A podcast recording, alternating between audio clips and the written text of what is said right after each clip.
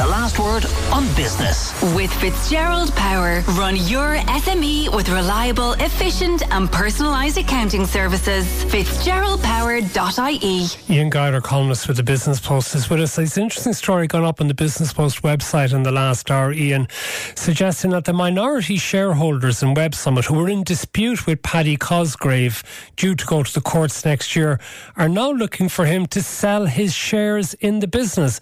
Is that a sort of a logical and expected development?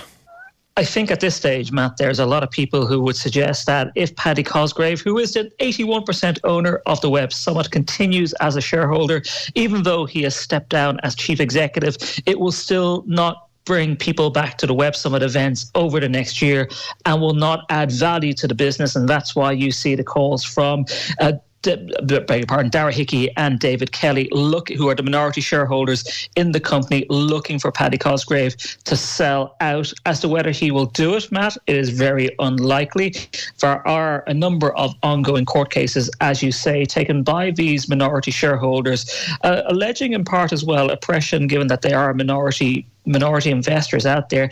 I think if Paddy Cosgrave was somewhere in the region of maybe fifty-one percent, fifty-five, sixty percent, I think that call might be to sell the company might land a little bit better. But given that he is a majority by far, I think this will go nowhere. Okay, tell us about the inflation figures. Have we finally got some relief? I think we have, Matt. I mean, the figures came out today showing that inflation in Ireland in October, prices rose by three point six percent. That is well down on the five percent we had seen in September and the lowest rate of inflation since August twenty twenty-one. So a significant reduction in inflation in October, caused by a fall in energy prices and also food prices, the two biggest increases that we had seen in prices over the last couple of years. So this This is a big, big reduction. Is it a case that we have turned a corner? Well, you would look at it and think, Matt, if you take out the other things that have happened in the economy, wages are going up, certain other things are going up, like mortgage interest repayments, rents are going up. But if you strip out all of these things, inflation is coming down and coming down at quite a clip. Now, will it matter to the European Central Bank, which sets sets interest rates for the entire Eurozone, whether it falls in Ireland, where you still have significant rates of inflation in some other big member states? That's the other question. But at least domestically, this is some relief for people out there after a couple of years of double-digit price rises, which hadn't been seen in the Irish economy since the late nineteen eighties. This is good news. The only thing you would put a caveat on this, Matt, it is what they call a flash estimate from the Central Statistics Office. Will it be revised upwards? Will they take other things into account? And something that you also have to look into, Matt, obviously prices in the last couple of years have risen quite heavily. So will base effects take account? So obviously things would have gone up a lot. They're not going up as much. So is it a little bit of a thing of a thing where base effects take, take are taken into account? But, you know, we'll take anything at this stage, given the way prices have been going. But yet there are more interest rates going up, despite the E C B holding them firm yesterday. Tell us about the Bank of Ireland announcement. Yeah, so Bank of Ireland announcing today that it is increasing its standard variable rate. So if you're a new customer coming to Bank of Ireland looking for a loan and want to get a variable interest rate, well, they that change of zero point two five percent will take effect immediately. If you're one of the tens of thousands of Bank of Ireland customers who have a standard variable rate mortgage, that increase of zero point two five percent will take effect from the eighth of December.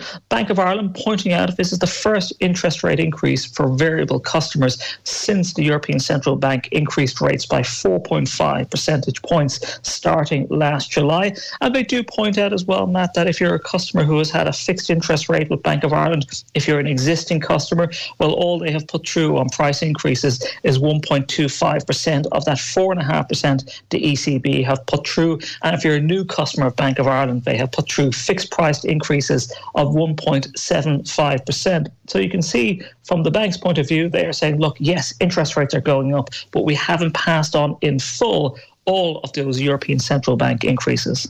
There's one other one I want to ask you about. I don't know if you saw today the story about uh, Paddy Power and the redundancy terms it's offering to those. It's twenty-one betting shops it's closing around the state. It affects about seventy-eight people, but apparently the redundancy they've been offered amounts to little more than the legal minimum. I mean, how bad does that look for such a wealthy, big company like Paddy Power's owner, Flutter, to be what seems to be so mean when it's giving people the heave-ho?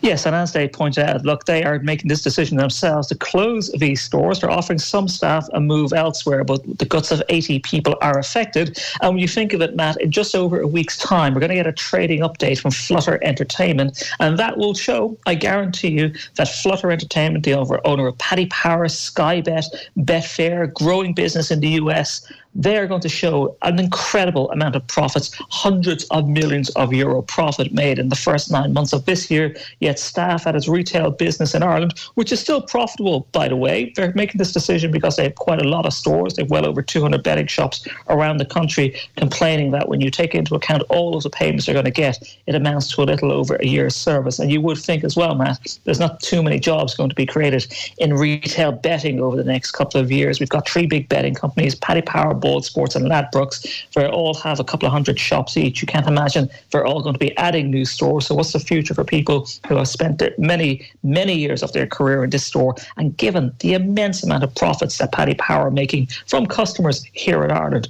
you think they could be a little bit more generous. Ian Guider from The Business Post. Thank you. The Last Word with Matt Cooper. Weekdays from four thirty. Today F M.